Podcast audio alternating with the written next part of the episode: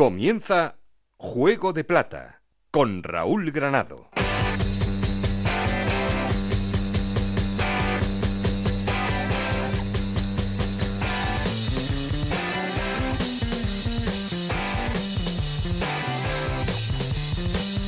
¿Qué tal? Muy buenas, bienvenidos a Juego de Plata, el podcast Onda Cero en el que os contamos todo lo que pasa en Segunda División.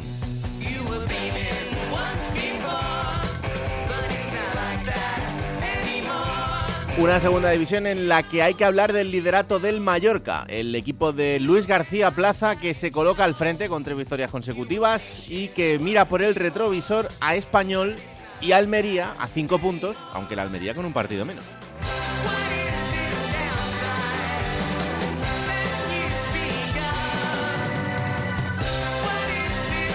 Una de las polémicas de la jornada es esa expulsión de Umar Sadik en el partido que enfrentaba Almería y Fuenlabrada, expulsión que vino después de una acción con Iván Salvador, en la que el jugador del Fuenlabrada le puso un poquito de ficción al tema. Entre todos engañaron al árbitro y quedó expulsado el delantero. Así que luego hemos quedado con Iván Salvador porque esa acción ha traído como consecuencia amenazas de muerte a él y a sus hijos.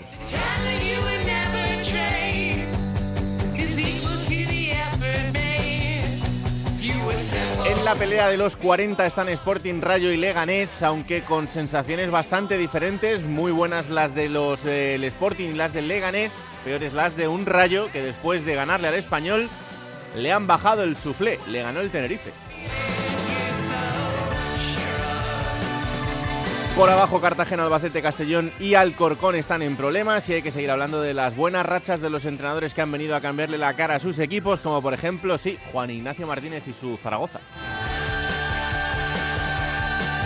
Y ya sabéis, queremos seguir en contacto con vosotros y para eso tenemos un perfil de Twitter que es arroba juego de plata y un correo electrónico juego de plata arroba gmail.com. Aquí conmigo está el auténtico cerebro de este programa, Alberto Fernández, con Ana Rodríguez en la producción, con Nacho García los mandos técnicos. No estoy solo porque. Esto es Juego de Plata, el podcast de Onda Cero en el que te contamos todo lo que pasa en Segunda División.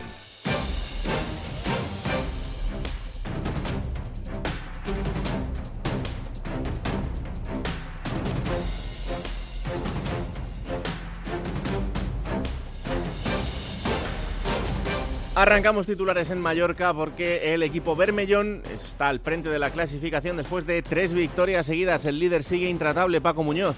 El Mallorca atraviesa el mejor momento de la temporada después de su victoria el pasado viernes 0-1 en Albacete y los empates a domicilio de Español y Almería que se quedan a cinco puntos de los isleños y que de forma consecutiva visitarán la isla. El calendario ha sido caprichoso. El próximo domingo, coincidiendo con el día de San Valentín, Vicente Moreno regresará a la isla como entrenador del Español después de enamorar a la afición isleña, aunque su salida no gustó a un sector. Luis García Plaza cuenta con un nuevo talismán. Amat ha marcado dos goles a las dos últimas jornadas que han valido seis puntos. Y Salva Sevilla Andón Prats y Antonio Sánchez siguen sin renovar y Luca Romero sin contrato.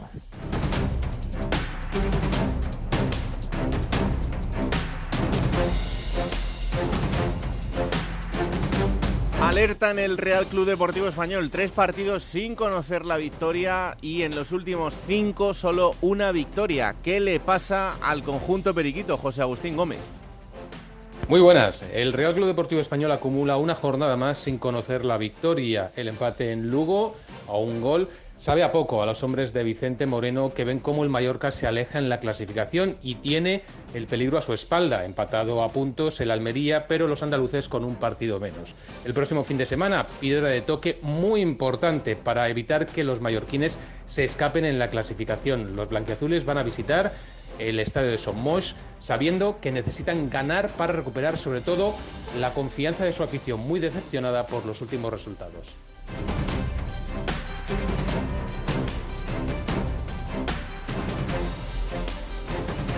Alegría en Miranda de Ebro porque el Mirandés lleva tres victorias consecutivas que no le vale todavía para llegar al playoff, pero cada vez está más cerca. Roberto Vascoy. Así es, tercer triunfo consecutivo del Mirandés tras esa victoria en Castalia, 0-1 con el gol de Iván Martín en el minuto 66. Tres triunfos consecutivos se empalman ya los de José Alberto López, que llegaban de una racha donde solo habían sumado cinco puntos de los últimos 21, pero estas tres victorias le hacen mirar de tú a tú a las posiciones de playoff que ahora mismo les quedan a cuatro puntos y sobre todo marcan ya una distancia muy importante con el descenso, 12 puntos respecto al cuarto por la cola. No hay que olvidar que el objetivo de los de Anduba sigue siendo la permanencia, pero quien más, quien menos, después de la magnífica temporada anterior y la que están realizando ahora, quien más, quien menos, piensa con que no, por lo menos con poder pelear con el ascenso a la primera división. Una mejoría que se ha notado sobre todo en este último tramo con la llegada de Cristo González, que le da eh, múltiples variantes ofensivas al equipo, un jugador de muchísima calidad. Vamos a ver si se centra en Anduba, porque es un jugador que puede ser determinante en esta categoría de plata, unido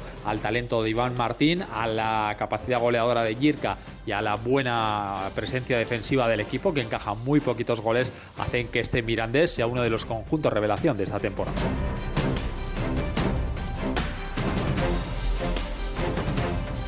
Y buena noticia en Cartagena porque el equipo murciano ganaba este fin de semana al Oviedo y es noticia, llevaban seis partidos sin conocer la victoria, victoria de Aro. ¿Qué tal amigos de Juego de Plata? Pues el Cartagena vuelve a sonreír, ganó este fin de semana 2-0 al Real Oviedo y es que no lo hacía desde el 5 de diciembre en Málaga, que se dice pronto. Lo mejor es que por primera vez en esta campaña se ha conseguido dos jornadas consecutivas con la portería cero. Todo un logro para Luis Carreón, para el conjunto catalán que sigue dando saltitos y pasos adelante para conseguir la permanencia con el Cartagena. Ya piensan en el Rayo Vallecano este fin de semana y deben sumar de tres para conseguir por fin salir de puestos de descenso.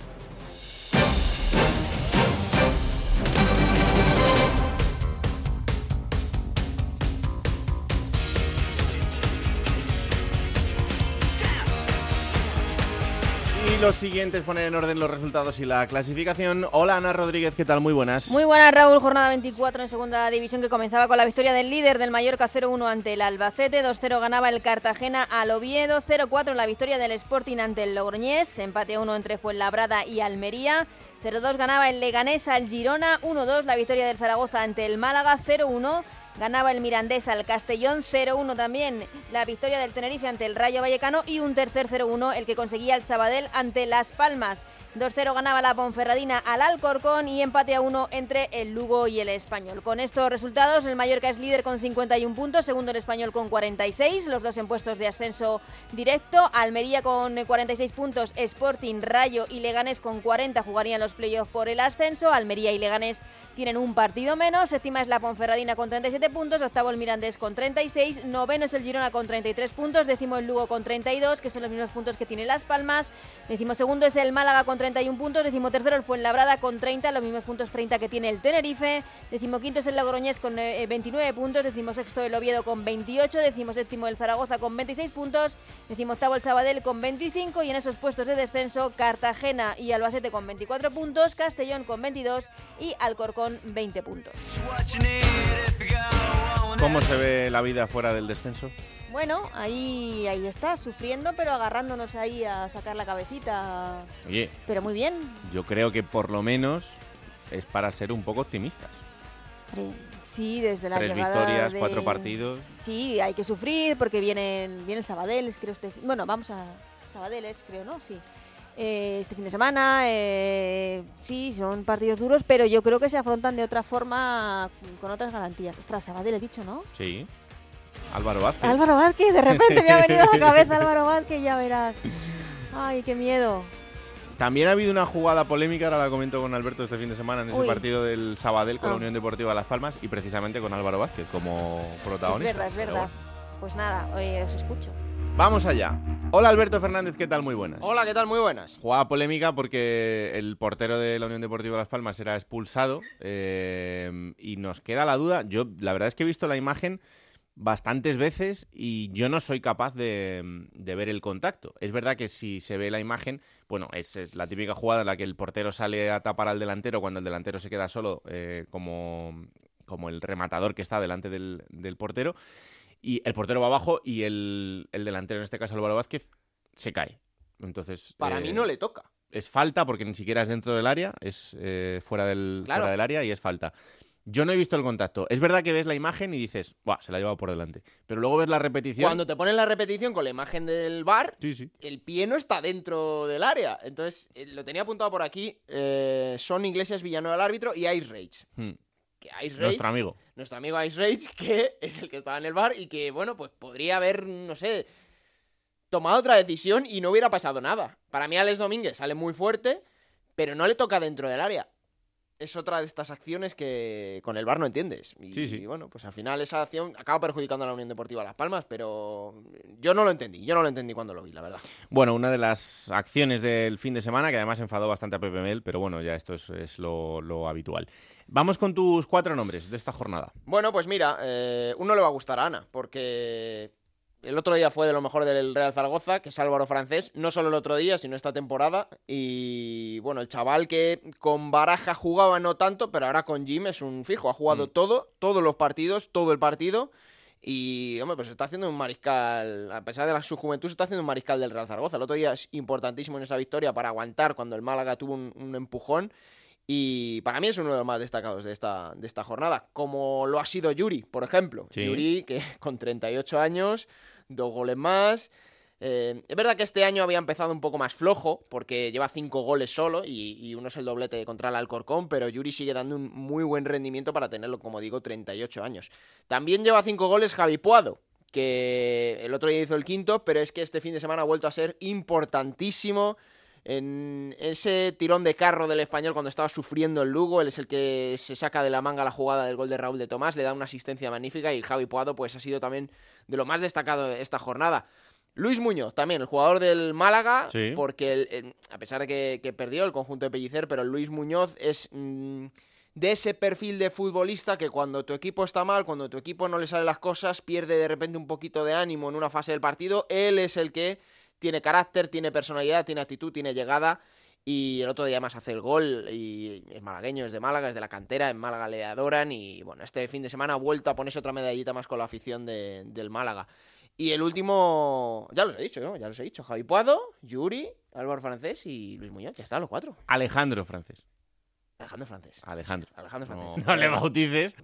Bueno, vamos hasta la redacción de Radio Estadio para conocer ese ranking particular que compartimos entre Juego de Plata y Radio Estadio. A ver cuáles son los cuatro nombres que ha elegido este fin de semana Alberto Collado. Hola Alberto, ¿qué tal? Muy buenas. ¿Qué tal compañeros? Eh, Muy buenas. Bueno, vamos a elegir una semana más a los mejores de la jornada.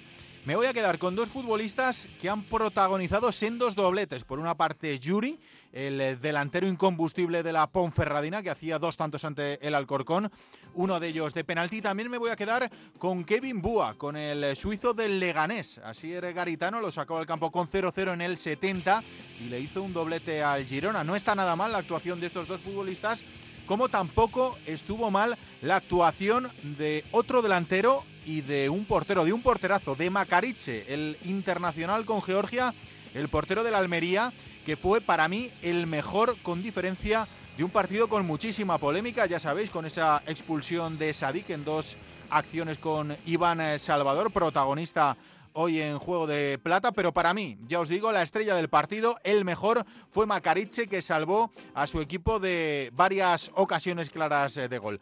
Y acabo con el hombre de la jornada, con Uros Jurjevic, con el serbio, con el delantero del Sporting, con el Pichichi de la categoría que le hacía un hat-trick a la Unión Deportiva Logroñés y que como digo es el Pichichi en solitario con 15 goles, el hat-trick lo convierte para mí en el mejor de la jornada. Uros Jurjevic, Macariche, Kevin Búa y Yuri. Para mí los cuatro mejores de esta jornada en segunda división, compañeros. Gracias Alberto y estaremos muy atentos como cada semana a ese ranking particular entre Juego de Plata y Radio Estadio. Por cierto, Vamos, nos, dime. ale- nos alegramos también por Fran Sol, ¿eh? que marcó. Sí, bueno, nos alegramos. Nos alegramos Nos por él, alegramos, evidentemente. El rayo no Nos nos, alegra, alegra, nos alegra. Además, la expulsión de Catena, que es otra. A ver, pero, permíteme, es- la expulsión de Catena es verdad, con la plancha al rival, pero es otra de esas expulsiones que no hay ningún tipo de intencionalidad. Salta para Catena, atrás. Catena habitualmente salta así y bueno, pues en este caso impacta directamente con, con un rival porque, para explicarlo, salta eh, como, los, como los flamencos cuando, cuando doblan la pierna, pues así. Entonces, claro, tiene un jugador del Tenerife detrás y, y impacta contra, contra él. Ahí el jugador del Tenerife va al suelo, hay una revisión Sí. y en la imagen del bar pues se ve el impacto y el árbitro decide expulsarle. ¿Le puedes expulsar? Pues sí. Le puedes expulsar porque es una, es una plantilla, pero Claro. pero claro, de esas acciones que también pues, las cuestionan, ¿no? Porque no hay ningún tipo de intencionalidad, Catena ni le ve. Hmm. Bueno. Sí, sí, absolutamente. Bueno, vámonos hasta Almería. Eh, en Almería estaba la gente bastante enfadada. Yo hablé con Manzano el otro día y a mí yo dije, esto me está dando un poco de miedo. Pero bueno, vamos a ver si se les ha pasado un poco el enfado. Onda Cero Almería, Juan Antonio Manzano, muy buenas. Hola Raúl, hola Alberto, ¿qué tal? Voy, hoy entra Zen ya, esto ya es otra cosa, claro. Sí, sí, no, a, ver, a ver, vamos por partes. Oh. Eh, yo sé que eh, vas a querer que te cuente lo que ha ocurrido alrededor de la polémica del otro día. Y lo voy a hacer encantadísimo, porque además me parece correcto, sobre todo para denunciar los, eh, las actuaciones que han sido eh, no fuera de lugar, o sea, fuera del, del, entendimiento mínimamente cognitivo humano, primati, yo diría hasta primate, ¿no? Eh, quiero decir, no lo hace ni, ni un, yo qué sé, ni un, ni un monito, ¿no? Que, pueda estar en cualquier parte de alguna selva y tal. Yo eso, a lo que, lo que quieras. Ahora bien, eh, eso no va a, o no debe, creo que no debe, digamos, minimizar el, asunto fundamental desde el punto de vista de, la Almería y de la afición rojiblanca. Y, del propio equipo, que es que el Almería hizo un mal partido en Fuenlabrada y que terminó empatando con una épica final que, bueno, pues se puede considerar, insisto, desde el punto de vista rojo y blanco, que al final se puede hacer justicia y tal, bueno, lo que queráis, cosas del fútbol, pero evidentemente sacó un puntazo porque en los 90 minutos no lo mereció frente a un Fuenlabrada que fue futbolísticamente superior. Independientemente del otro, que el otro si quieres también te cuento todo. Pero futbolísticamente el Fuenlabrada fue mucho mejor que la Unión Deportiva Almería desde el minuto 1 hasta el minuto 93. ¿Estás de acuerdo con Collado que el mejor del partido de la Almería fue Macariche? Indudablemente. Pero vamos, no hay ninguna duda, es que sacó hasta balones de balonmano.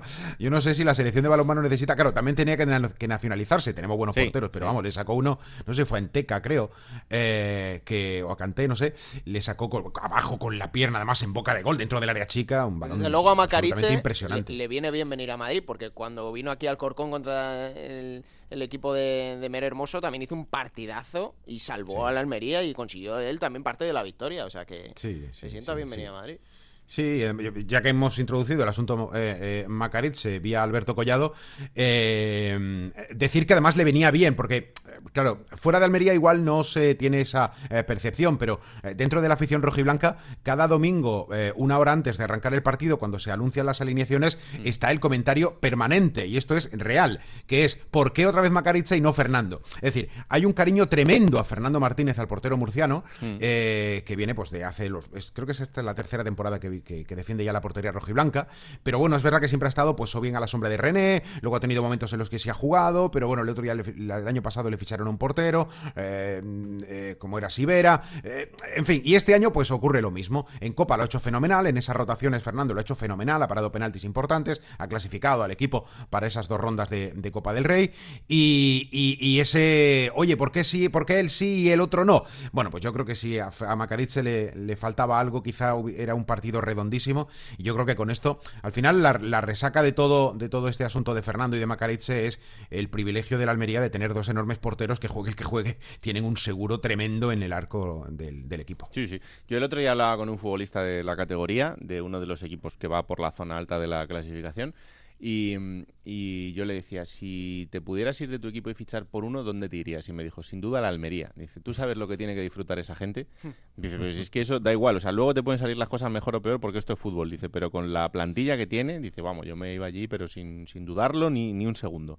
Sí, sí, em, bueno, a ver, de esto, y, por redondear, porque ya vas a sacar ahí el látigo. No, eh, pero eh, esta semana, el pasado lunes, cuando, bueno, una semana después de que acabara el mercado, Transfer Market eh, sacaba un, un, bueno, un análisis, una valoración ¿no? de los jugadores de la primera, de la segunda división, los más valorados, y, es muy curioso porque eh, de los eh, creo que eran 16 o 17 futbolistas, creo, ahora no recuerdo el número exacto, eh, pero había pues media plantilla del español y media plantilla del Almería, ¿no? Luego también había otra serie de jugadores, ¿no? Pero del español y del Almería estaban prácticamente todos. Y es curioso porque hasta el lunes pasado, día 1 de febrero, Raúl de Tomás encabezaba esa lista con una valoración de 10 millones de euros, pero ahora ya es el segundo porque con el fichaje de Brian Rodríguez por el Almería, ahora es Brian el mejor, bueno, el mejor, el más valorado, con 12 millones de euros en esa primera posición. Luego habrá que verlo y a ver qué rendimiento da, aunque bueno, exacto. A, priori no, no hay dudas de lo que pueda ofrecer, pero bueno.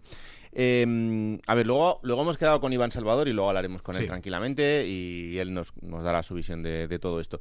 Yo la verdad que tampoco quiero entrar ahora mucho en el tema de las, de las amenazas y todo esto porque eh, lo hemos contado un poco por encima, luego lo, hablaremos con él y creo que tampoco hay que, hay que darle mucha más publicidad a este tipo de, energúmenos. Eh, pero sí quiero que me cuentes... Eh, ¿Cómo ves tú las, las acciones y qué es lo que se dice un poco desde la gente normal en Almería? Bueno, eh, hay... mm, a ver qué palabra... Me voy a quedar con frustración, por no llevarlo al capítulo indignación, cabreo. Bah, Vamos a dejarlo en frustración. Eh, hay mucha frustración en, en el Almería porque es el último que ha tocado. Probablemente eso sea. Claro, es que lloran porque. No, no, no, de verdad, no es una cuestión de llorar, porque por eso he querido dejar muy claro que el, el otro día el punto que, que consigue el Fuenlabrada probablemente sea insuficiente para los méritos futbolísticos que hizo. Mm. Porque fue el equipo que tiró a puerta, yo que sé, veintitantas veces. Con Macariche, que podía haber evitado perfectamente un 3-0, un 4-0 sin ningún problema. Y que el Almería rescate en el último instante de manera heroica un partido. Ahora bien, dicho todo eso y que futbolísticamente es lo que es, eh, a mí me parece que eh, la trayectoria en este partido, pero desgraciadamente en otros que han pasado y en otros que van a venir, porque va a venir, salvo que haya un cambio de conducta, eh, la actitud de, de Iván Salvador no se corresponde con su infinita calidad. Porque es una actitud, bajo mi punto de vista, ¿eh? absolutamente antideportiva e irrespetuosa con un compañero de profesión. Porque si Sadik está el otro día contigo y tú fijes un golpe en la, cara, cuando te pega probablemente en la tercera o cuarta costilla del lado izquierdo, en el plexo solar, y tú te echas la mano a la cara y haces cuatro croquetas, no se corresponde con la realidad. Cuando en la primera tarjeta amarilla que ve el futbolista, pues por un leve contacto en la parte posterior del costado derecho, eh, cuando si eso se produce, el, el, gesto de la caída del jugador por una cuestión de inercia física, debería ser hacia adelante, es decir, paralelo a la línea de a la línea de banda, que es donde se produce delante del cuarto árbitro, la croqueta de Iván Salvador se produce en perpendicular a la línea de banda y en lugar de estar eh, de ir, digamos, en ese sentido de la inercia, va hacia el árbitro para inmediatamente levantarse y protestarle en una acción que parece poco natural, ¿vale? Lo dejo ahí, en poco natural. Mm. Se produce una coz de Iván Salvador también a Morlanes en un balón que pierde en la zona del lateral izquierdo en la segunda parte. Se produce un empujón de Iván Salvador a Ivanildo después de un tiro fantástico que se estrella en el palo e inmediatamente posterior a la jugada por la inercia, pero la inercia la provocas también. Quiero decir, la puedes parar. Eh, eh, tú puedes, en la propia inercia de la carrera, eh, al final, pues, pues contactar, tocar al, al futbolista que tienes enfrente, en por, por, por, porque sí, pero otra cosa es que tú con tus brazos los extiendas en modo palanca y empujes, como se ha visto perfectamente, a Ivanildo. Son las cuatro acciones, pero podría poner algunas más. Insisto que esto le pasó a la Almería, pero le va a volver a pasar a otros equipos antes y le ha pasado y también a equipos anteriormente. Y prueba, tenemos simplemente aleatoriamente, podemos coger cualquier partido de esta temporada, solo de esta temporada, da igual, no hay, que, no hay que irse a otro año. Y nos vamos a encontrar esas mismas acciones con otros rivales como protagonistas. Por eso me parece que es un extraordinario futbolista que no necesita hacer ese tipo de cosas para ser buen jugador, pero que las hace y desde luego decepciona a todos los que evidentemente no defienden ese escudo. Y la afición, su presidente, sus compañeros, etcétera, etcétera. Pero la realidad eh, eh, eh, objetiva, insisto, bajo mi punto de vista, creo que comparto con muchos, es que hay una permanente exageración en todas y cada una de sus acciones en el terreno de juego y es una verdadera pena. ¿Y si te digo que es el jugador de entre primera y segunda que más faltas recibe? Pues yo te diré que es el jugador al que ese, ese matiz no sería correcto. Es el futbolista al que más faltas le pitan. Eso sí sería correcto. Otra cosa es que sea Hombre, el que más ya, faltas recibe. que el, el, el juez es el árbitro. Claro, pero yo te digo que eh, hay faltas que no lo son, pero se las pitan y contabilizan. Sí, eso, eso, eso, es verdad, lo que dice Manzano es verdad. Hombre, el, hay muchas faltas que a lo mejor solo, le pitan. Solo un matiz, solo un matiz. Es que eh, Iván Salvador le pueden haber pitado faltas que no sean, pero es que son 84. Claro. Es que el siguiente, que es Narváez, tiene 67. Quiero decir que hay casi 20 de diferencia. Y, en primera, y, el, y el, de primera, que es Fekir, tiene 62. Sí. O sea, que alguna no será. Pero, o sea, que yo no voy a hacer aquí de abogado defensor de, Iván Salvador, que también creo que muchas veces hace cosas que son absolutamente innecesarias. Pero que el dato objetivo también es este. O sea, Iván Salvador es el jugador entre primera y segunda división al que más faltas le pitan. Si es que así el, el matiz parece mejor. Eso sí es verdad. Ahí lo comparto, eh, pero en realidad de las ochenta y tantas faltas, yo lo pongo en duda sobre la realidad de las infracciones. Es más, mira, te, pongo un, detalle, repito, eh, igual no es necesario, pero, pero pretendo para, no para que no se confunda lo que estoy contando. Me parece que Van Salvador es un extraordinario futbolista con una calidad tremenda y que no necesita de este tipo de cosas. No necesita que hoy, probablemente hoy Van Salvador podríamos decir que estuvo espectacular, que fue el mejor del partido. Si Macarice fue el mejor de la Almería, Salvador fue el mejor del partido del otro día con acciones de todos los colores ofensivamente, pero luego le lastra todo lo demás. Eh, hay un detalle, hay un detalle que es curioso, no digo que sea significativo, sino a mí me parece al menos curioso. Hay una acción que es la que termina con esa lesión, que desconozco, por cierto, cuál es el estado, ¿no? Y, espero que esté bien y que no sea nada importante y tal. Eh, hay una jugada donde se lesiona en realidad solo, porque es un disparo, eh, el, jugador pega el balón, el balón pega con, con Akieme, que está también encima, evidentemente, pues en la marca y evitando que hacer o que reciba un gol por su, portería, eh, y ahí termina lesionado, vale. El jugador termina lesionado, quejándose porque está lesionado, porque tal, de hecho se marcha en camilla. El balón lo tenía el Fuenlabrada. Y no hay ni un solo compañero, ni un solo compañero, ni que vaya a ver qué le pasa a Iván Salvador, ni tampoco que eche el balón fuera para ver qué le pasa a Iván Salvador. Lo cual induce a pensar, probablemente, y lo dejo ahí, de manera incorrecta, probablemente de manera incorrecta, pero hace pensar que incluso sus propios compañeros saben el territorio que están pisando. Esto es como el cuento de que viene el lobo. Claro, a los, compañeros de Iván Salvador, ellos le conocen, ellos saben cómo es. Eh, ellos le han dicho, bueno, Iván tiene su modus operandi, es, eh, tiene su, personaje dentro de lo que es la actuación del partido, ¿no? Pero claro, cuando un día se lesione de verdad, a lo mejor pasa lo que ha pasado ahora, ¿no? Lo que está diciendo Manzano. El otro día, pues a lo mejor muchos compañeros saben cómo, cómo es su forma de jugar y el otro día, pues no se, no, se preocupan por, por su estado. Pero Iván Salvador, como también ha dicho Manzano, es muy buen futbolista, tiene muchísima calidad y es el que más falta recibe y él se aprovecha también de eso. Y es una forma que a veces para mí eh, ha superado los límites y aquí lo hemos criticado que a veces ha fingido más de la cuenta. Eh, mismamente hace dos semanas contra el Alcorcón eh, exageró demasiado una, acción. Entonces, esos límites del fútbol son los que Iván juega con ellos. A veces los ha pasado. Y, por ejemplo, otro día con, con el Almería también lo pasó. Almería Las Palmas será lo próximo. Luego hablaremos con Iván y él nos dará su visión del asunto. Manzano, un placer como siempre. Hala, cuidaros mucho, ¿eh? Oye, y saludos a Iván, que de verdad que futbolísticamente me parece un futbolista impresionante. Díselo a Turki y el año que viene por allí. Ya verás cómo entonces le bueno, Sería, lo veo complicado. Sería buena, buena paradoja. Sí, sí, sí, sí, sí. yo, que hay cosas, mira, hay, no, o sea, creo, creo que no. Bajo mi humilde opinión, creo que no. Un abrazo.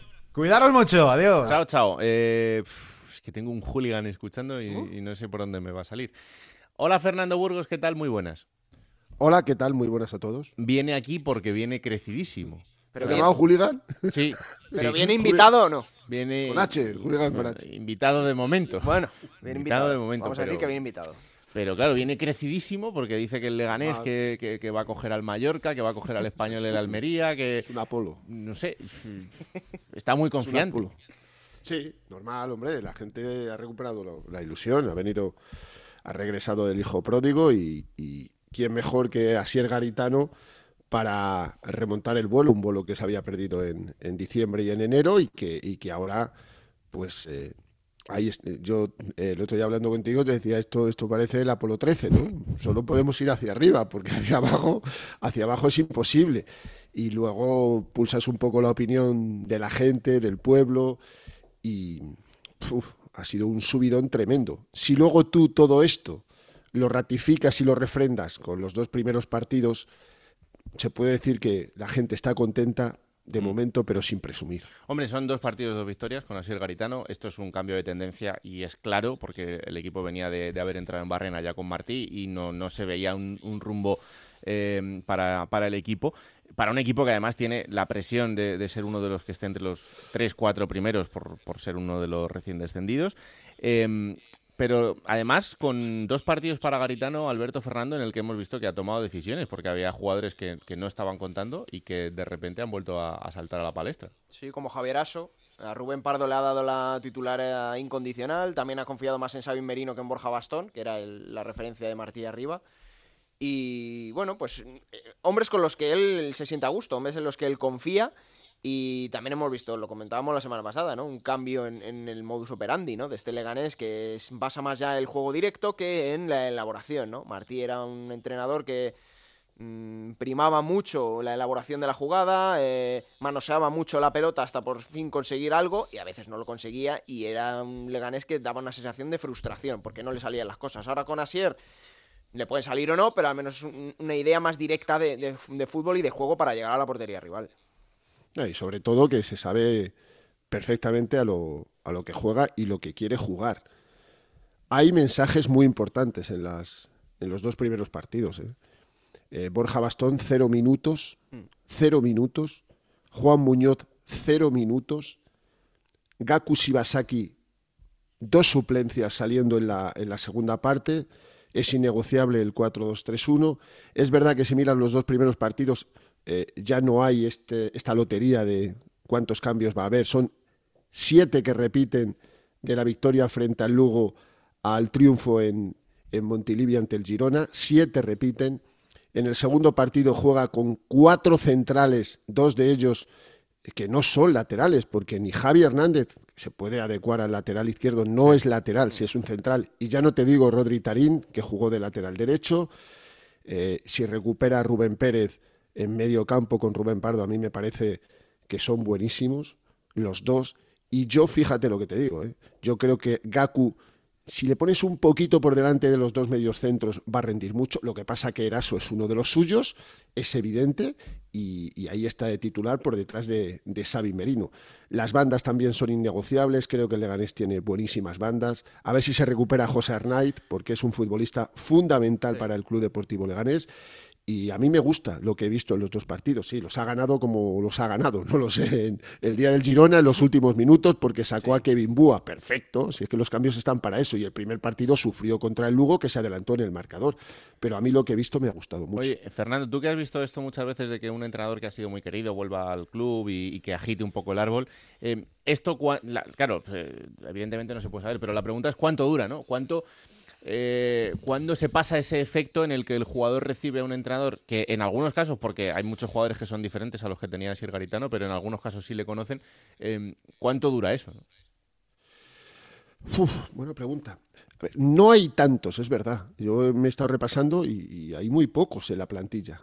Eh, Cuellar, Omerú estuvo con él, evidentemente Rubén Pérez, Javier Aso, Bustinza. Decirme. Bueno, Bustín, pero sí, efectivamente. Eh, está Bustinza, pero está lesionado, ¿no? Sí. No sé, es que no hay mucho más.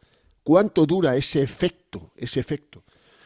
Es que la llegada de Asier es muy importante para todo el entorno. Que Asier haya vuelto, eh, es que es, no sé, es que no había otro. Es que yo creo que era el entrenador desde el primer día. Y el entrenador en, en noviembre, ya no te digo en diciembre, es que era el entrenador. Eh, ¿Cuánto puede durar? Pues mira, a mí me da la impresión de que va a durar mucho tiempo, porque, porque una derrota no va a provocar, o un empate o dos empates, no va a provocar todo ese ambiente enrarecido que había con Martí. No, porque fíjate, mm, con Martí yo he visto algo que lo comentamos también, no había visto ni con Pellegrino, un entrenador que no acabó calando a la afición te diría que es que el 90% de la afición del Lega no quería a Martí. Y ha cambiado radicalmente porque ahora es el 90% de la afición pepinera que quiere a Garitano. Y no digo el 100% porque es demasiado, es demasiado osado decir es el 100%. Seguro, seguro que es el 100%. Bueno, pues el 99% si no. No hay una sola crítica, es que no hay nada, es que la gente quería así. Pero es que, la, la, situación del Leganés era venir de dos fallos en la elección del entrenador porque Pellegrino la primera temporada sale bien, pero el club sabía que, eso no iba a acabar bien por el temperamento del argentino. Lo de Javier Aguirre, a pesar de que el equipo está solo a un gol de salvarse eh, mm. en el club, tampoco quedaron contentos con él. Y lo de Martí, que bueno, ha habido discrepancias. Ha habido gente en el club que sí querían que siguiera porque era una apuesta y otra parte que no. ¿Qué tiene que hacer el Leganés en ese momento crítico, donde es un año que tienes la presión de ascender porque tienes un buen equipo, que si no asciendes este año lo vas a pagar el siguiente? Pues eh, es que al final acabas en las manos del hombre que te ha hecho crecer, y es así el Garitano. Y por eso ha firmado dos años, que si asciende va a ser un tercero, porque aunque el equipo vaya mal, va a estar en manos del hombre que mejor ha tratado, ya no solo al club, sino a la entidad, a la imagen, a la afición, a todo el mundo, que es Asier. Eh, lo siguiente es el Albacete, no será un partido fácil porque con la llegada de Alejandro Menéndez eh, el equipo ha dado un paso hacia arriba. Es verdad que este fin de semana han perdido, pero venían de, tres victorias eh, consecutivas y están en, descenso, pero eso no, implica que el partido sea fácil. Em, Burgos, ¿firmamos ser terceros? te lo digo, te lo digo dentro de un mes. Bueno. Porque no, es verdad. A ver, es complicadísimo después de, de lo que pasó en diciembre y en, enero, poder decir es que el objetivo del Lega es estar entre los eh, dos primeros. Es muy difícil porque has perdido muchos puntos. Es que tienes, tienes una rémora tan grande con respecto al, al Mallorca, a- y al español, es, uf, es que es complicado. Oye, Mira, cuidado que el 17 de febrero Sí. eh, hay que jugar contra la Almería. Ese partido que todavía les quedaba por jugar por la borrasca fecha, Filomena. Sí, Ya hay fecha, ¿no? El día 17 de febrero se jugará ese partido. Si el Leganés le gana a la Almería, oye, cuidado, ¿eh? A ver, el Leganés Mira. tiene ahora tres partidos seguidos en Butarque. ¿eh? Uno de ellos ese. Tiene tres partidos seguidos en Butarque. partidos, sí, sí. No, no, fíjate, y está fíjate, fíjate a seis cosa. puntos, Fernando, a seis puntos del ascenso directo. Sí. Quiero decir, Asier no quiere hablar de eso. Asier lo único que ha dicho al vestuario es hay que estar lo más cerca posible de la cabeza cuando nos juguemos el pan. Y eso va a ser en, la- en las últimas jornadas. Claro, pero, pero lo que yo os decía dentro de, de un mes, fijaros, ¿eh? Calendario, porque hablabas del Albacete. No hay un partido fácil, pero los próximos siete partidos del Lega son Albacete, Tenerife y Almería en casa, Cartagena fuera, Castellón en casa, Oviedo fuera y Fuenlabrada en casa. Quitas a la Almería y no hay ninguno entre los 12 primeros. Sí, partidos complicados, pero no es lo mismo enfrentarte a estos equipos que enfrentarte a los ocho de arriba. Esto es así. Por eso te digo, yo dentro de seis semanas te digo, pues mira, está para, para jugar el playoff o va a competir las últimas diez jornadas por ser uno de los dos primeros. Porque es así. Porque luego tú, el Lega, se la va a jugar indudablemente las diez últimas jornadas. Pero las próximas siete, es que ese partido contra la Almería, no, es que son cinco partidos en casa, chicos, y dos fuera en las próximas siete jornadas. En seis semanas te vuelvo a llamar. Eso es, ya, eso lo iba a decir. Bueno, yo, yo estoy encantado, has tardado tres años porque tenías compromisos más importantes. Bueno, claro. No, pero Fernando ha entrado aquí, ¿eh? Sí, No, pero no, pero Tiene muy no, poca fue- memoria. No, no, cuando, cuando estaba el Lega en, en segunda. Yo desde que el Lega está, está- ha estado en primera, que son cuatro años, he desaparecido de forma inmisericordia de este magno Mira, espacio. Esto, solo- es, esto es así. Tú solo tenías me- dos opciones de, de poder entrar en este programa. Una era que el Leganés descendiera y por eso has entrado, y otra es que el Real Madrid descienda. Y esa, pues, la veo más complicada. No, hombre, Así no, que esa, es- es- esa es imposible. O que el Real Madrid Castilla suba. También. Ojo. También. Eh, es- exacto, porque es que yo he visto mucho filial del Madrid en segunda división. Mucho, pero cuando te digo mucho, te digo mucho. Ahora, también os digo otra cosa, ¿eh? y es, una, es, es algo que, que está a favor de, de Asier. La plantilla que tiene el Lega es un plantillón. Sí, sí. Y quien quiera poner paños calientes es un problema suyo. Asier ascendió al Club Deportivo Leganés a Primera División con una plantilla que era la mitad de esta. Sí, sí, sí, Pero eso no quiere decir, no quiere decir que vaya a subir.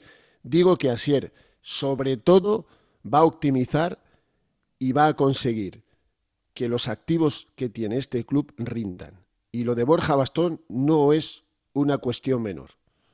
No es una que cuestión Borja Bastón baladí. exactamente no haya jugado un solo minuto ganando el equipo, porque como Borja Bastón o Juan Muñoz o Sibasaki se unan a esta ola buena que, que- que ahora mismo está, bueno, en siete semanas hablamos. El Sputnik Pepinero. Un abrazo. Otro para todo. Adiós, chao, chao. Vamos hasta Zaragoza, que allí también están con el aire a favor y la cosa se ve bastante, bastante mejor. Hola, Rafa Feliz, ¿qué tal? Muy buenas. Hola Raúl, muy buenas. ¿Qué ha hecho Jim con este equipo? No sé, no sé, pero de momento ha ilusionado a todo el mundo, porque fíjate, ahora mismo son dos victorias consecutivas, que ni los más viejos del lugar como yo recordábamos cosa semejante, ¿no? En, en- en el Real Zaragoza. Hay alegría y satisfacción por, la por parte de la afición y de los jugadores. Hoy hablaba Chavarría de esta mañana en, eh, tras el entrenamiento del equipo en, en la ciudad deportiva decía, no sé qué nos ha dado, pero somos otros. Estamos ilusionados, con ganas, peleamos, luchamos lo que antes no nos salían las cosas y no podíamos hacerlo, pero ahora ha cambiado todo esto mucho. Vamos a ver, de todas maneras, hay que tener los pies en el suelo Mm. y espero que queda todavía mucho y el Zaragoza todavía tiene que recorrer mucho camino. Recordar que el próximo viernes se enfrenta al Sabadell en la nueva Creu Alt- Alta y ahí pues tiene que salir otra vez a por todas y fíjate ya, si con dos está todo el mundo entusiasmado, fíjate si son tres el viernes, la que podemos armar aquí, igual. No, es que además es un rival directísimo, claro. El, Claro. el Sabadell está inmediatamente por debajo. Viene de ganar y además hace bastantes partidos que no pierde, porque el otro es verdad que lo, lo había empatado casi todo. Eh, creo que son cuatro empates seguidos, una cosa así, o sea que, el equipo viene, viene bastante bien. Pero tú fíjate cómo será la cosa, que, Anita ve bien ya hasta el Toro Fernández y Alex Alegría, o sea que... tampoco, que tampoco se pase.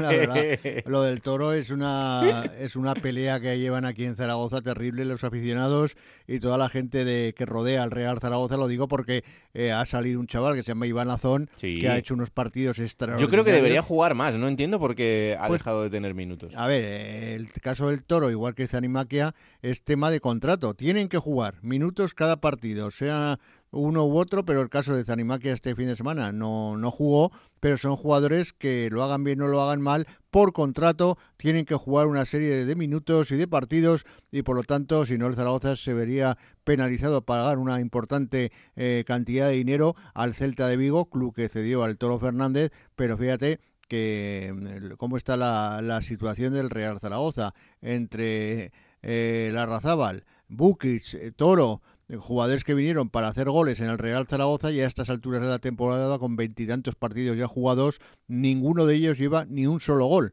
y la verdad que, hay bastante bastante preocupación con este tema porque solo Narváez es el único que está viendo portería y está marcando tantos. A ver si Alex Alegría se anima ya y lo podemos ver marcando también pronto. Esta, situación la dijimos cuando llegó Jim, no sé si fue en la primera rueda de prensa o la de presentación, que dijo, el Toro Fernández es un jugador que tiene mucha calidad, contamos con él, lo podemos recuperar, podemos sacar su mejor rendimiento. Y al final Jim es preso de esas palabras, pero es que tiene a un chaval que es Iván que está detrás, que cada vez que juega, lo que juega, lo juega bien, lo juega mejor que el toro o que lo que está diciendo Rafa, y, hay una confrontación, pero mm. Jim sigue siendo preso de las palabras que dijo el primer día del toro, porque si dice eso el toro y no le pone... Eso a veces también es eh, eh, lo que necesitas para luego poder decir, oye, yo he confiado en él, le he dado la oportunidad, pero realmente tampoco ha cubierto las expectativas que yo como entrenador tenía de este jugador. O sea que a veces es un poco la coartada que necesitas para luego hacer lo que, lo que te pide el cuerpo de verdad, que es poner al chaval que evidentemente pues eh, está demostrando que tiene que tener más minutos. Pero bueno, también os digo, la temporada es muy larga y no sabemos en qué momento puede ser necesario y en situaciones como las del Zaragoza lo más importante es que tengas a todos enchufados porque los puedes necesitar en cualquier momento con plantillas cortas y con plantillas que, que, necesitas exprimirlos al máximo. Pero bueno, vamos a estar muy atentos de lo que pasa este fin de semana porque ya os decimos que hay un partido trascendental entre Sabadell y Zaragoza.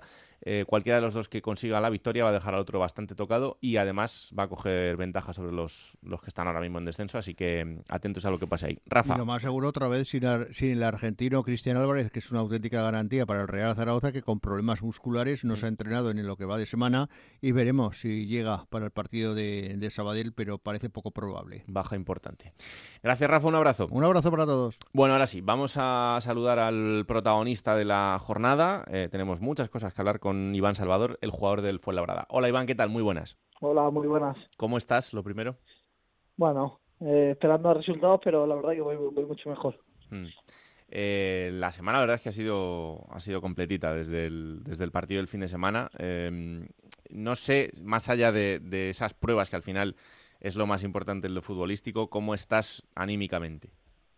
Bueno, anímicamente al final soy, yo creo que me, bueno, me considero una persona muy muy positiva, muy muy muy alegre en, ese sentido y la verdad que bueno al final he jodido no por, por irme así del campo y, y por lo que me pasó pero la verdad que como voy mucho mejor como te comentaba antes que, que la verdad que que, que momento positivo, pienso que, que va a ser poca cosa y, y desde ahí pues nada, a esperar me digan los resultados y, y empezar a trabajar. ¿En qué momento empiezas a ver que, que, esto se está yendo de las manos y que empiezas a recibir ese tipo de, de mensajes que, que, publicaste en tu, en tu perfil de Twitter?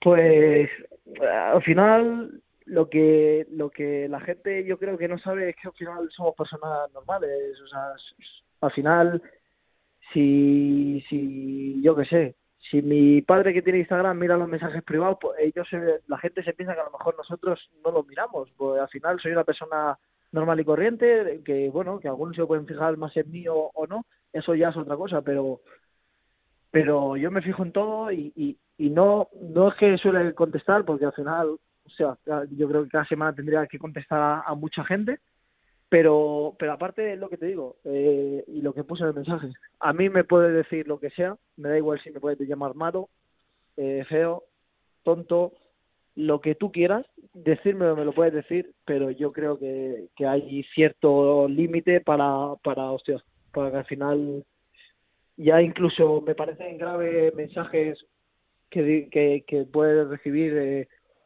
eh, ojalá tenga la lesión de por vida, ojalá estés tres años de lesión. Eso ya me parece grave, pero bueno, ya cada uno es, libre, pero al final, yo qué sé, amenazar, bueno, amenazar, desearle la muerte tanto a mí como, como ya a mi hijo, me parece, me parece que, eso ya se ha ido completamente de, las manos.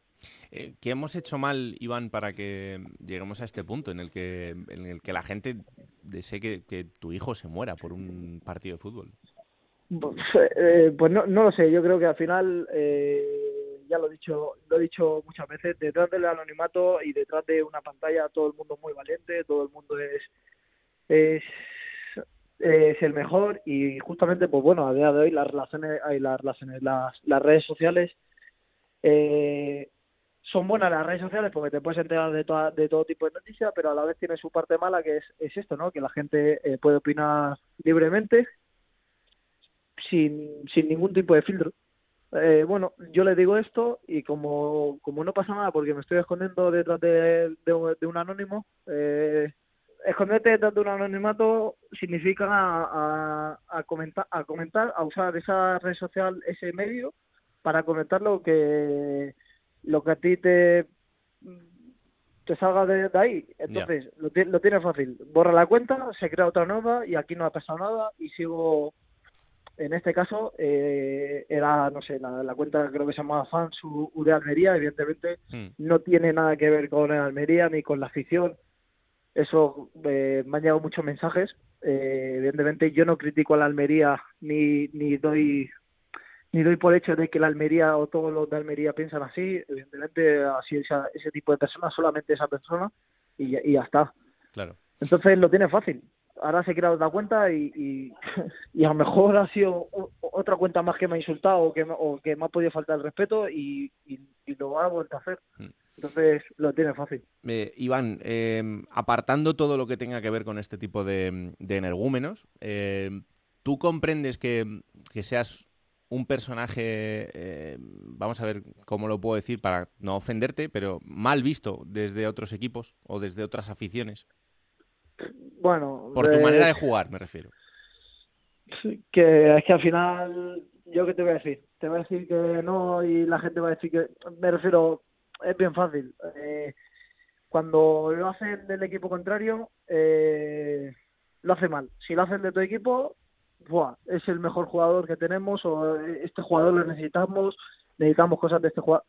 Eso es, lo- eso es por donde voy. O sea, yo, yo me refiero eh, cada, cada semana cada semana hay gente eh, que, que que yo que sé que se tira al suelo que, que que lo que me dicen a mí que finjo que lo que sea. Y esas y esas personas eh, seguramente que el de su equipo dirá hostia ¿has visto esta jugada tal qué bien lo hizo ya pero es que si lo hace el otro equipo lo hace mal porque claro porque no está en tu equipo. Entonces eso es muy si estoy en tu equipo lo haces bien y si estoy en el equipo contrario eh, lo haces mal no tiene entonces claro es lo que te digo para unos para unos diré que, que sí que es buen ejemplo o, o buen tal y para otros dirán que no A ver, yo daba antes el dato y, y es el dato objetivo que el propio club, el propio Fuenlabrada ofrecía en los últimos días, que es que tú eres el jugador del fútbol español entre primera y segunda que más faltas recibe, con 84 y con bastante diferencia respecto al siguiente en segunda y al siguiente en, en primera división. O sea que eso es una muestra clara y evidente. Y yo tengo la opinión de que al final el juez que está sobre el césped es el árbitro, para bien y para mal. Y si el árbitro considera que hay algo que tú hagas que esté fuera de lo que se puede hacer, eh, pues así lo sancionará. Pero eh, yo no sé, eh, igual no, eh, igual es una manera de verlo y, hay gente que está equivocada, pero tú tienes eh, algo de en todo esto de visión de decir, joder, pues yo me he podido equivocar en esto, o yo me puedo equivocar en, a lo mejor en, en ciertas acciones en las que puedo exagerar un poco más y que esto eh, enfade a mis compañeros o que mis compañeros lo vean como que no es, no es reglamentario. No sé si tú en esto tienes algo de autocrítica o crees que no. es que, que, ¿qué te voy a decir? Que, que no sé, al final ya también lo he dicho, eh, bueno, tú lo acabas de decir, ¿no? Las estadísticas, eh, no sé, no, no sé si son 84, 86 o, Sí, o 90 84. faltas, 84. Al final eh, es como la gente, no 84, pero ¿cuántas son fingidas? Ya, ya, o sea, ¿cuántas, cuántas eh, ya y cuántas no me han pitado también? O sea, yo, yo me refiero, eh, y vuelvo a lo mismo, si lo hace el otro está mal, o sea, si está, si lo hace el otro, el de tu equipo está bien, y si lo hace el, de, el de mi equipo, o sea, y si lo hago yo está mal. Eh, entonces, claro, eh, ¿qué te voy a decir? Si en alguna me he equivocado, pues yo qué sé, a mí eh, cuando noto contacto que puedo exagerar más o puedo exagerar menos, eso ya pues de- no es para valorar que tú decidas que para ti sí que exagero, para otro no y para otro eh, un poco. Pero bueno, está claro que, que si noto contacto y, y bueno, a lo mejor mi manera de, de, como tú dices, ¿no? De tirarme o de exagerar es más o es menos, eso es otra cosa, eso es un debate que puedo, puedes entrar a discutir tú con, alguien o, o- decir, bueno, pues ahí queda.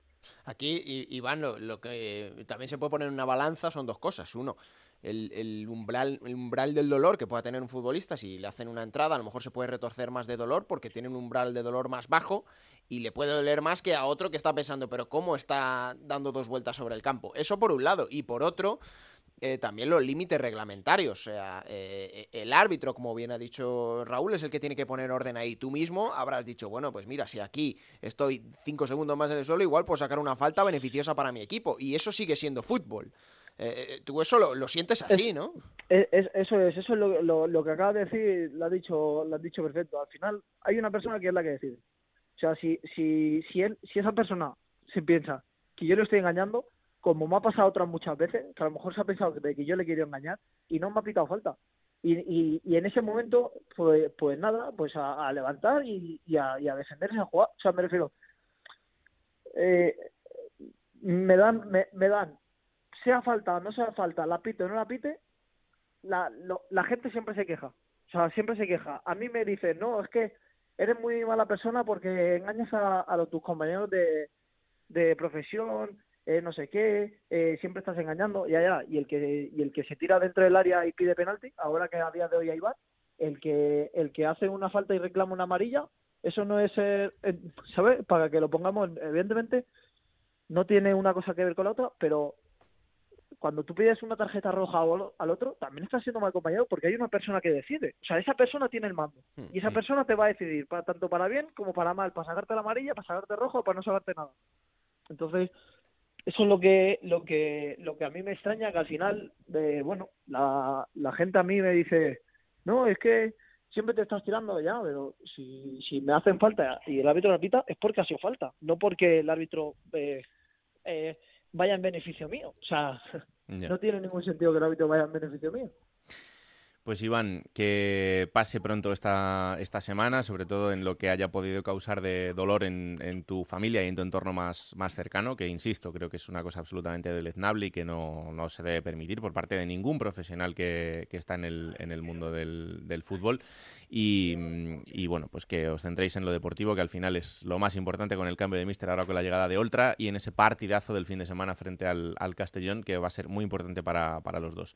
Así que te agradezco sinceramente este ratito, estas explicaciones y ojalá que la próxima te llame para cosas mejores, ¿vale? Vale, muchas gracias. Bueno, pues ahí ha estado la charla sincera en la que Iván os ha mostrado sus explicaciones y nosotros le hemos hecho las preguntas que considerábamos. Así que a partir de ahora, pues lo que hablábamos con él, que se hable solo de fútbol, que eso será una grandísima noticia.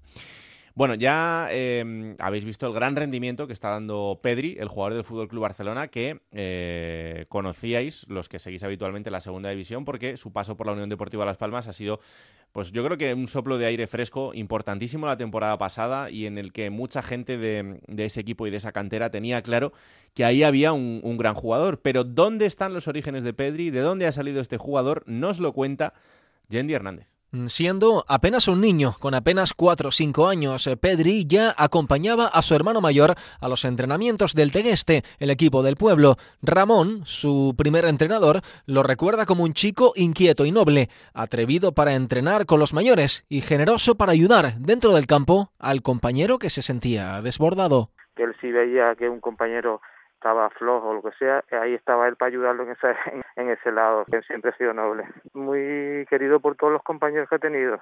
Estaba en todo, a lo mejor estaba el, el, el infantil, él está en medio del infantil allí tocando el balón. Él vino ahora cuando fichó por el Barcelona y estuvo aquí en el campo con sus compañeros de toda la vida. No jugó, pero estaba ahí como si fuera otro más. Siempre nómbrate este, un chico que es del pueblo. No es un niño que se desprendió del, del Tegeste para ir a Laguna. Él fue como para continuar su evolución, pero él, él venía aquí era uno más. Por eso es tan querido por todo el mundo. La especial luz de Pedri encandila al Juventud Laguna. Por aquel entonces, el entrenador canario Santi Lemus advertía algo diferente. Una persona humilde que viene de una familia humilde y muy buena, con lo cual los pasos que está siguiendo son los que todo jugador, niño que desea ser futbolista como él los está dando. Estamos hablando de que un niño que hace dos años jugaba en juveniles y hace tres jugaba en cadete en la laguna si era alguien que podía saltarse todos esos escalones era Pedri, que siempre ha jugado por categorías superiores. Incluso a día de hoy, en los recesos con el Barça, Pedri regresa a Canarias, gustando de visitar las casas en las que todo empezó. Nos lo cuenta su padre, Fernando, que regenta una tasca en la carretera de Tegueste, apenas unos metros por debajo de donde su hijo comenzó un sueño inimaginable. Cada vez que tiene un momento siguen jugando todos sus amigos ahí el Altegueste y al Juventud Laguna le estará siempre agradecido. Aún todavía en el Juventud Laguna, que sigue teniendo los chicos que, que juegan con él en el cadete, pues cada vez que tiene un momento se escapa a estar con ellos por ahí. La Unión Deportiva Las Palmas presenta la mejor red de ojeadores de Canarias, por ejemplo con Jonathan Vega, el descubridor de Pedri para el cambio de isla. Jonathan recuerda todavía hoy el partido en el que quedó seducido por aquel mediapunta de regate fácil, creación de espacios y visión de juego. Se jugaba un partido de la categoría cadete preferente entre la PL Coromoto y, y el Juventud Laguna me llamó la atención un media punta de pequeña estatura, dominaba y entendía el fútbol de una manera particular, acorde a la edad que tenía, que mostraba un entendimiento del juego muy, muy, muy grande, ¿no? Un año antes había recibido la llamada de Juan Carlos Torres, íntimo amigo mío, que en ese momento era su entrenador infantil de, Juventud Laguna, y ya me hablaba de, de un mediapunta muy habilidoso, talentoso que tenía. Sus condiciones ya necesitaban un salto cualitativo, contactamos con, con su padre, de hecho tuvimos, tuvimos Roberto Roche y una, un almuerzo con él en Tegueste y ya le hicimos partícipe de nuestro interés, eso fue en diciembre de 2017. Más tarde sería el técnico de Las Palmas, eh, Pepe Mel, siempre transgresor para abrir la puerta a los más jóvenes, el que se lleve de pretemporada a un tinerfeño de 16 años. Una de las primeras fotos de Pedri reside en un amistoso junto a Joaquín, en el campo del Betis. El adolescente no solo cumple, sino que deslumbra en pretemporada. En adelante será tema de debate en el juego de plata de Onda Cero, titular en segunda en el estadio de Gran Canaria. Obviamente para mí es un orgullo porque yo aposté por un chaval de 16 años que ni siquiera mucha gente de la casa conocía. Me empeñé en llevarle una pretemporada que fue dura para todos y que para él fue genial. Y hizo una temporada con, con 16, 17 años en la Unión Deportiva Las Palmas, curtiéndose en segunda división, pues que ahora le está, le está viniendo bien y que ahora le vale, ¿no? Pues va a ser un futbolista muy, muy importante y de eso tenemos que estar orgullosos todos los que componemos la Unión Deportiva Las Palmas, porque al final él nos ayudó a nosotros y nosotros le hemos ayudado para que tenga una carrera brillante. Su actual entrenador, Ronald Koeman, fiel a su sinceridad, no se esconde en reconocer cuál sería, meses más tarde, el fichaje más sorprendente, sobre todo el más inesperado. Bueno, que me ha sorprendido más, sobre todo por no conocer bien, es Pedri. Sabía que el Barça fichó Pedri desde Las Palmas He visto un poco imágenes de su juego, pero yo creo que nadie ha esperado su mejoría, su trayectoria hasta ahora. Con 17 años, eh, jugar, entrenar con los mejores futbolistas en, en el Barça, dando el rendimiento que está dando Pero regresemos por un momento al Pedri todavía de los campos del fútbol canario. Jonathan Vega, su captador para Las Palmas, incide que el rumbo pudo ser eh, bien distinto. Una prueba con el Real Madrid estuvo cerca de variar su futuro. Sin embargo, las eh, inclemencias eh, meteorológicas y quizá el destino lo trajeron de vuelta para las islas, quedando en el anonimato para la fábrica del Real Madrid se metió el Real Madrid por medio ofreciéndole una prueba, como finalmente no, no fructificó, eh, el interés del Real Madrid, pues estuvo allá, de hecho, una semana. Lo que pasa es que le cogió un, una tormenta, una borrasca allá, en la cual estuvieron impedidos a la hora de, poder entrenar o poder entrenar muy poquito. Además, Víctor Fernández, el director de la, de la cantera en ese momento, se encontraba afuera y bueno, todo quedó en un ya veremos y en ese fue en ese impasse la Unión Deportiva pues volvió a la carga que era, nuestro momento porque una vez se metía el Real Madrid por medio pues iba a ser complicado. Pues terminó terminó firmándose y ya nosotros sabíamos que incorporábamos una pieza de gran valor. Ya además durante ese año no siempre todo el que lo veía nadie lo dejaba indiferente y un chico que dentro de la casa amarilla era muy querido muy respetado que nunca está inmerso en ningún lío, ni, ni en foco, ni llamando la atención. La verdad que, como decía Juan Carlos Valerón, él lo tomó al pie de la letra, no destaques por, por, algo que no sea tu fútbol, ¿no? Quizá este talento canario estaba predestinado a viajar hasta Barcelona. El abuelo de Pedri había fundado la Peña Barcelonista de Tenerife con sede en Tegueste. Ahora la preside su padre. El pasado 24 de octubre, Pedri todavía menor de edad, es titular en el clásico. El niño que veía los partidos en el local de la Peña en Tenerife juega apenas dos años después el Barça Madrid. El partido que llevo soñando desde, desde niño y para mí es el, mejor partido del mundo. En la Peña, por ejemplo, desde un mes antes ya, ya se hablaba del clásico y, quedabas con, tus amigos para, ir a la Peña y, yo creo que, que, era un partido diferente, toda, toda la gente se, se volvía loca y yo creo que es un partido espectacular. Es un jugador de otra dimensión en todos los sentidos. Pedri no responde a los cánones habituales del fútbol moderno, no le gusta lucir en redes sociales, no tiene tatuajes, ni viste con ropas de marca. Más bien al contrario, juega con las medias bajadas, desde la discreción. Él prefiere que su fútbol hable por él y su silencioso trabajo en el día a día en Can Barça sea el que convenza al entrenador es un ejemplo como alguien tiene que llevar, ser muy bueno a esta edad, que ha venido a un club tan grande Barcelona y está jugando. Seguramente nadie ha podido esperar esto. Creo que Pedri es uno, un chico de una familia muy humilde. Él sabe perfectamente qué tiene que hacer para mejorar y sobre todo qué tiene que hacer de no pensar que ya está porque tiene 18 años mantener la humildad tal y como se le inculcó desde su Tegueste natal, cuando entre petriles de aceras, coches y garajes jugaban las calles de Tegueste, siempre cerca de su padre.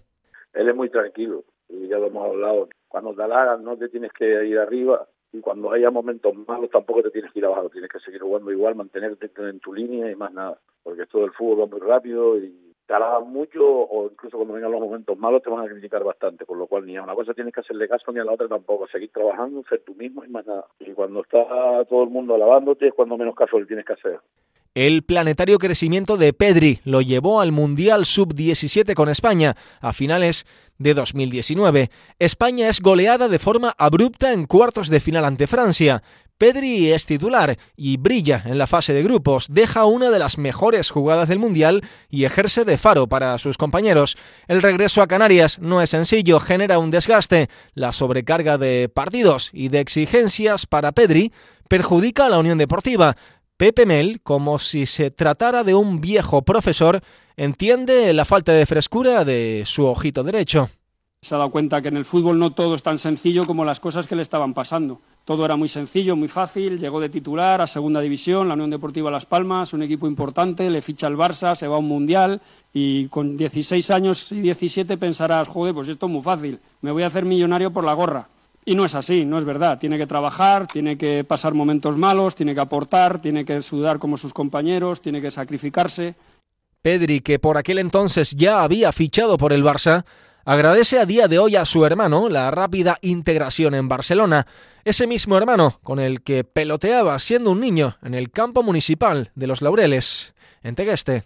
Bueno, desde el primer día me, adapté muy bien porque era en el club que, que, que quería estar y en la ciudad que quería estar y, sobre todo con la ayuda de mi hermano pues, pues fue mucho más fácil. Te beneficia mucho porque cuando, cuando estás rodeado de, buenos jugadores pues es más fácil jugar y, te hacen mejor y, intento aprender mucho de, ellos cada entreno y, cada partido. Ya siempre lo he dicho que, que, era mi sueño porque, porque siempre he sido del Barça y lo, los sueños que tengo es seguir mejorando día a día y sobre todo pues, pues llegar a ganar títulos con el Barça quienes eh, convivieron de cerca con Pedri se atreven a hacer florecer buenos augurios sobre el porvenir del canario. Aarón Fernández fue su segundo entrenador en el Juventud Laguna.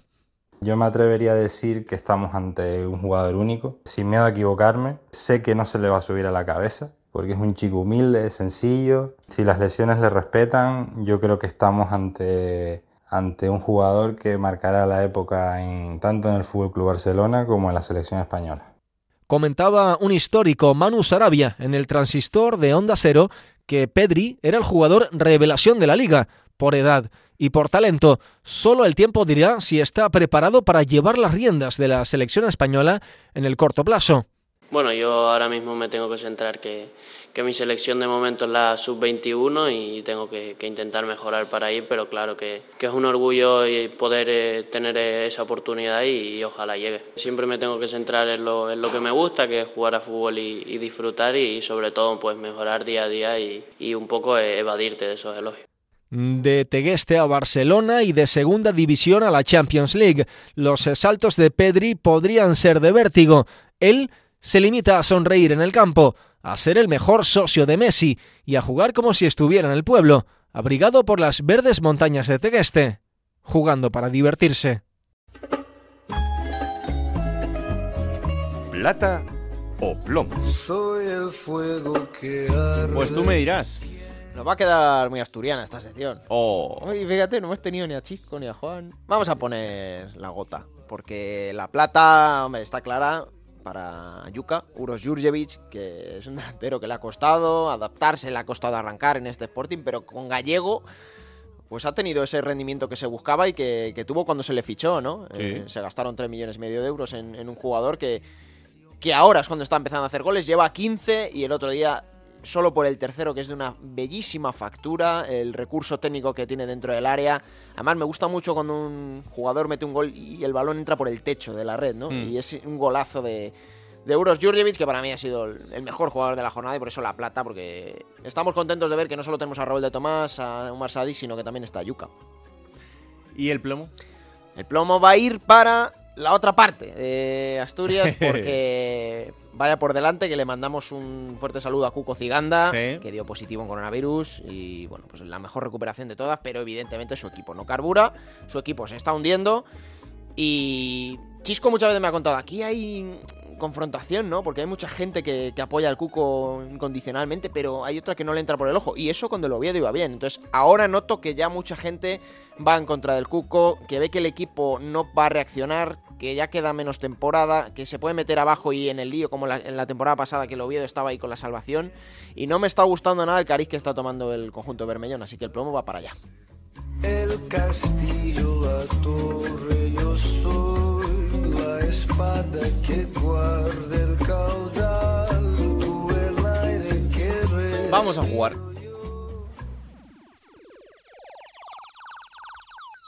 En Onda Cero, la Liga Juego de Plata Hamel, el primer campeonato oficial de Juego de Plata en Futmundo.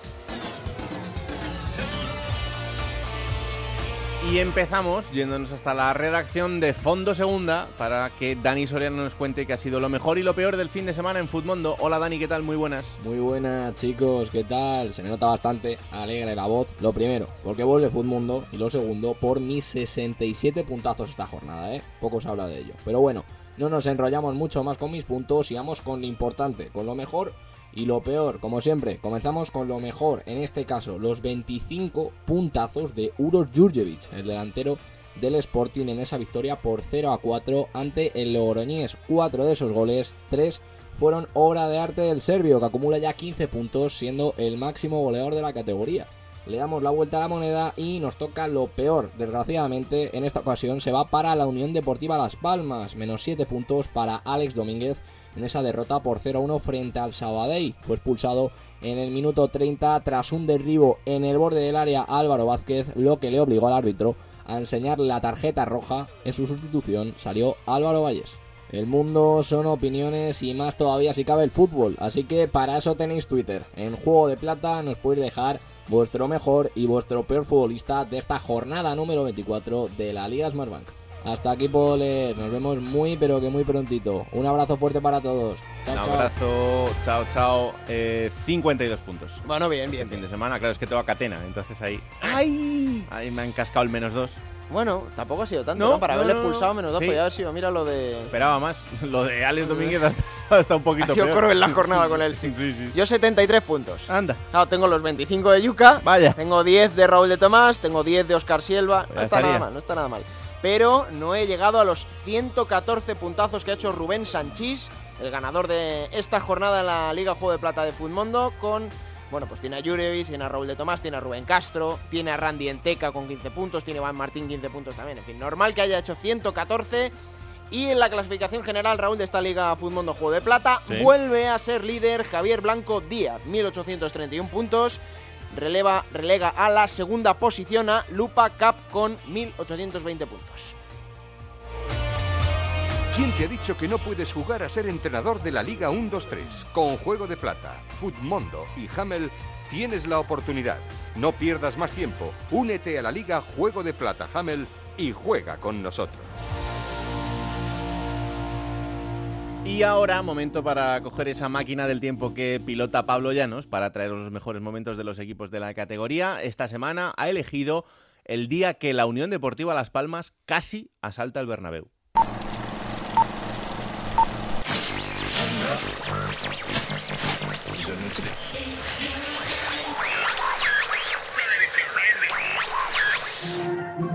1 de marzo del año 2017 en España. La actualidad pasa por Cataluña y Puigdemont, además de por Madrid y el autobús de Ateuir. Fuera de nuestras fronteras, la información se centra en Boko Haram, el presidente Trump y en la Unión Europea y sus políticas de migración. Además, Daft Punk y The Weeknd son número uno en todas las listas musicales con su sencillo I Feel It Coming. Sin embargo, no todo lo que pasa en el primer miércoles de marzo es esto. Para los aficionados de Las Palmas, la actualidad pasa por Madrid, en concreto por el estadio Santiago Bernabéu. Allí se celebra el duelo ante el Real Madrid correspondiente a la jornada número 25 de Liga. Los canarios de la mano de Quique Setién intentan llegar a Europa y consolidarse en primera división. Todo esto al tiempo que practican uno de los modos de juego más vistosos de la Liga Española y toda Europa, consiguiendo elogios en todas partes. Enfrente un Real Madrid que llega líder, dirigidos por Zinedine Zidane en la primera temporada completa del técnico francés como entrenador madridista. Además, ha abrazado una nueva filosofía en la que la unidad B del equipo está asumiendo galones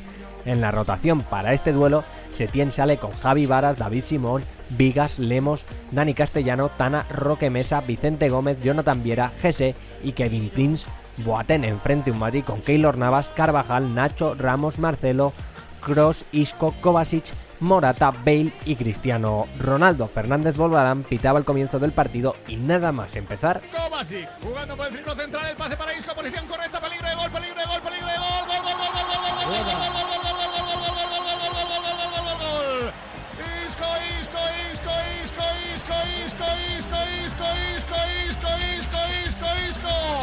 Pero Las Palmas iba a demostrar que los elogios no eran en vano.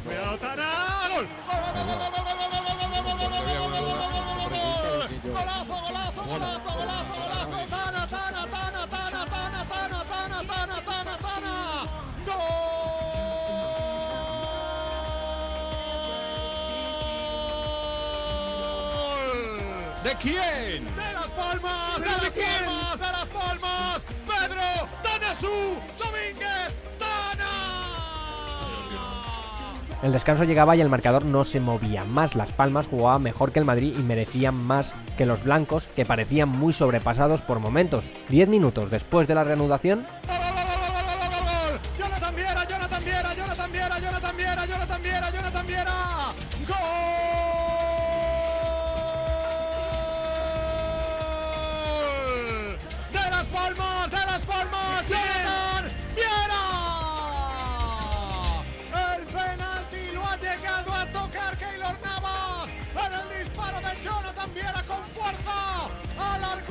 Oscar Keylor para la pelota, se fue al fondo de la portería. Cobra ventaja Las Palmas después del penalti de Jonathan Viera en el Bernabéu. Real Madrid 1, Unión Deportiva Las Palmas 2. Y tres minutos después,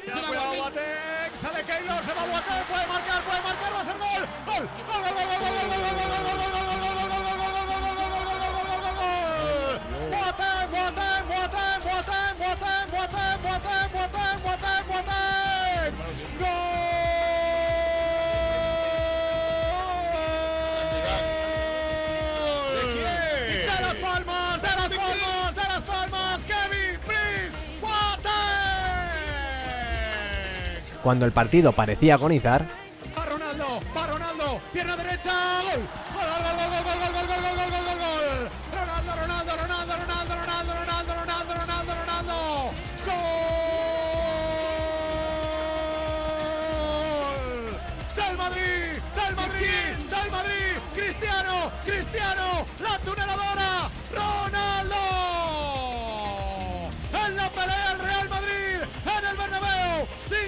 final, Real Madrid 2, Unión Deportiva Las Palmas 3. y justo en los instantes finales, Ronaldo, gol. Gol, gol, gol, gol,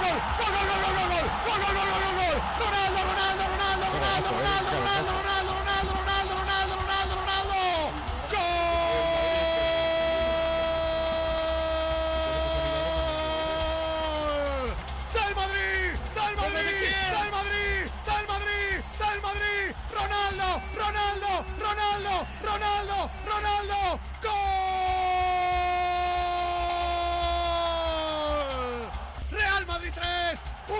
Deportiva Las Palmas 3. el partido llegaba a su final y el marcador no se movería más. Las Palmas conseguía un empate que no era una victoria, pero sabía como tal en el Bernabéu y el logro de no caer derrotado ese año ante el conjunto blanco. Lo demás, como se suele decir, es historia.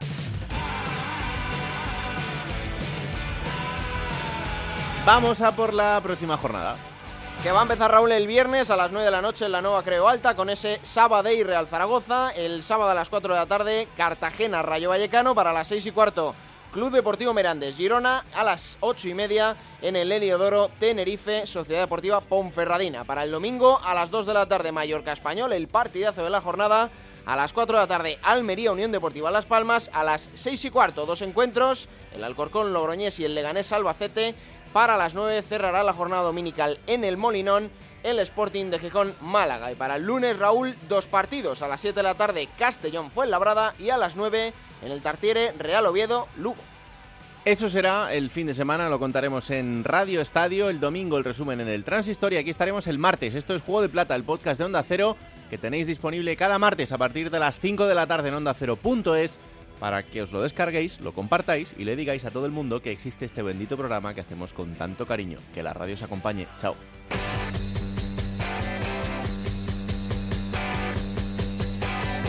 Raúl Granado, Alberto Fernández, Ana Rodríguez. Juego de Plata.